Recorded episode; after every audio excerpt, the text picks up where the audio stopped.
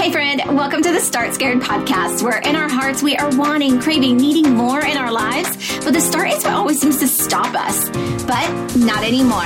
My name's Christy, and I'm a wife, mama, teacher, health and wellness coach, and a recovering perfectionist. Together, we're going to do those things that God has put on our hearts, even though it may be hard. We're going to start messy and start scared because we have to be willing to suck a little in order to become great.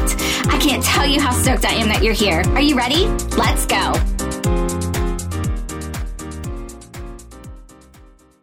Hey friend, I am so happy that you're here today. I know that you're super busy, so pull up a seat. Let's chat all about periods and hormones. Sorry dudes, this is not for you. There are two separate stories wrapped up in here, but everything in your body is so connected that it all kind of relates to one another.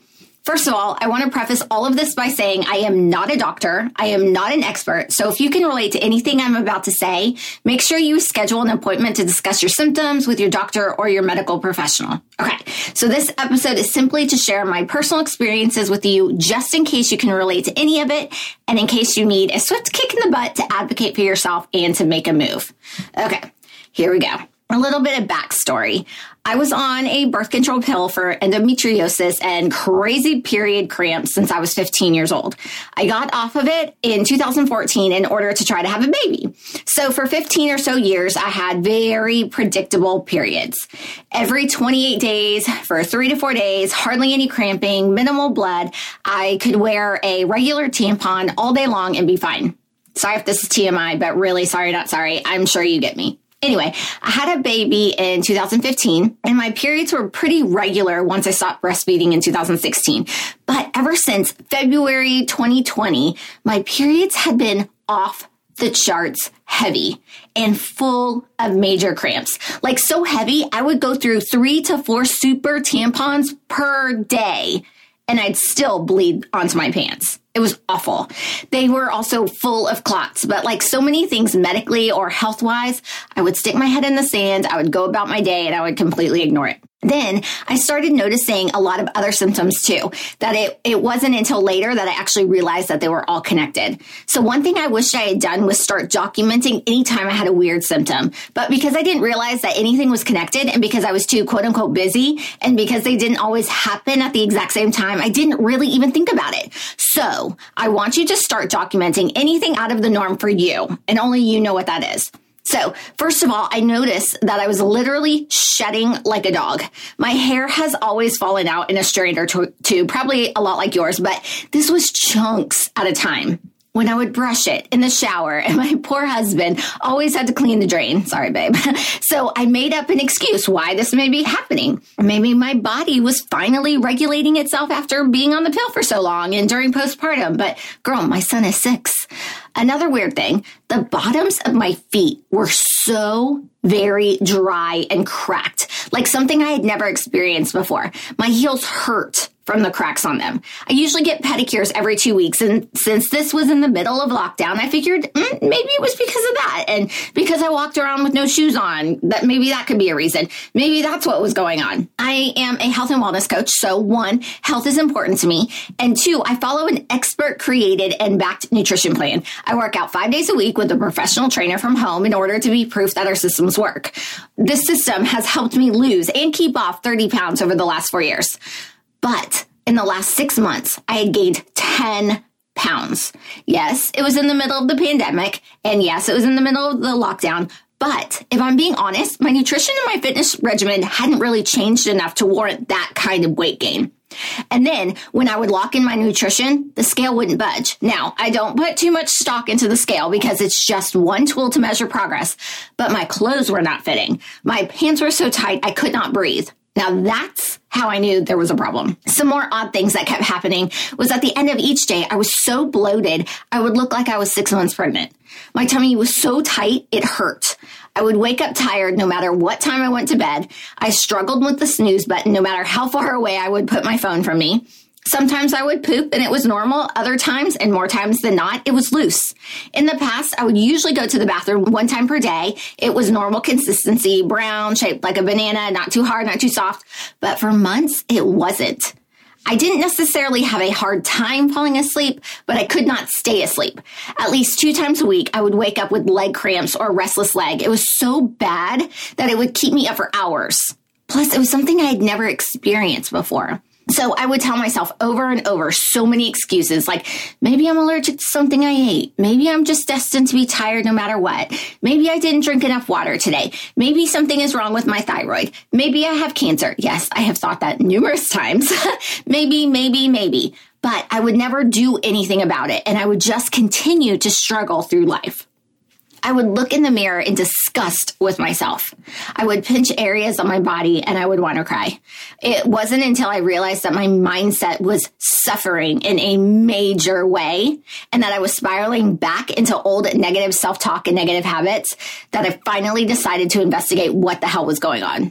So I did what any good girl would do. I went to good old Dr. Google and I found that I had almost all of the symptoms for hypothyroidism. So after some pulling from my mom and my husband, I made an appointment to have some blood work done. I expected it to say one thing, and then we would have a next step from there.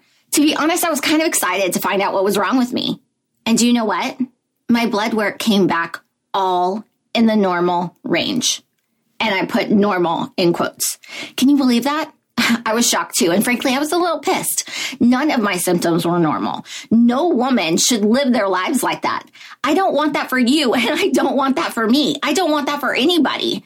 The doctor said, based on your symptoms, there clearly is something wrong, but I don't know what it is. What? I don't blame him, and I'm not mad at him, but traditional doctors just aren't fully trained to think and look outside the box of typical ranges. So armed with my frustration and the feeling of needing to advocate for myself, I left that appointment. I immediately made an appointment with my gyno to discuss my period issues. Long story short, I had an ultrasound done on my uterus and found out that I had a pretty large endometrial polyp. This polyp was the reason why my periods had been so insane. At the time of this recording, I'm almost a month post-surgery of having it removed, and girl, it was the best thing I could have done. I started my period 2 days post-surgery, and it was normal. No clots, not heavy. The pain was almost completely gone. I was able to wear a regular tampon and I was fine. It was amazing. I also called my friend Sarah, who is a certified physician's assistant who just opened her own functional medicine practice called Empowered Health. She listened to all of my symptoms and opted to do several tests that my other doctor did not do. We focused on my gut health, food sensitivities, food hygiene, and finding the root cause of all of these issues because she knew that they were all connected, which was totally new for me. I started taking a lot of natural supplements, and slowly but surely, I began to feel better. Not 100%, but better. My belly bloat and pain has gone down exponentially. Most recently, we finally got more test results back, and lo and behold, I do have gut issues. I'm experiencing a state of hypothyroid, and I have a major deficiency in vitamin D. Basically, my body is working against itself because it is working overtime. During my last Zoom meeting with Sarah, I almost started to cry because I was just so excited to know, to have a plan, to know that this is not how I'm just meant to feel for the rest of my life. Thank God for Sarah, for her listening ear, for her knowledge, for her desire to find the root cause rather than just putting a Band-Aid on something or saying things are just quote unquote normal. I'm also loving listening to Corinne Angelica's Mind Your Hormones podcast. You can find it on any place you listen to podcasts. Corinne is a board-certified holistic nutritionist, and her podcast is all about health, hormones, and mindset. Each episode is full of education, empowerment, real talk, and simple, tangible strategies that you can start right now to find inner peace and overall well-being. I'll post her link in the show notes as well as the info to contact Sarah too. Anyway, I felt that I needed to say all of this because sometimes exercise and eating healthy isn't the end-all be-all. Is it a good start? Yes.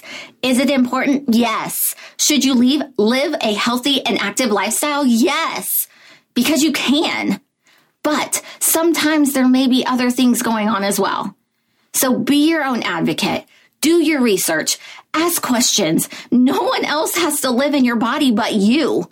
You are the only one who knows your body, and you deserve to feel your best starting now. Thank you so much for being here today. If you are loving the content of this podcast, I would be honored if you went and rated and reviewed it. It actually helps our visibility and increases our chances of getting in front of even more women who might love it too. If you don't like it, that's cool too. Just give it to yourself. I'm still trying to figure this thing out. I'm rooting for you, girl. Talk to you soon. Thank you so much for listening to the Start Scared podcast. If you found anything valuable today, I would be honored if you shared it with a friend who might also find value in it, or share it on social media and tag me so I can personally say thank you for spreading this message.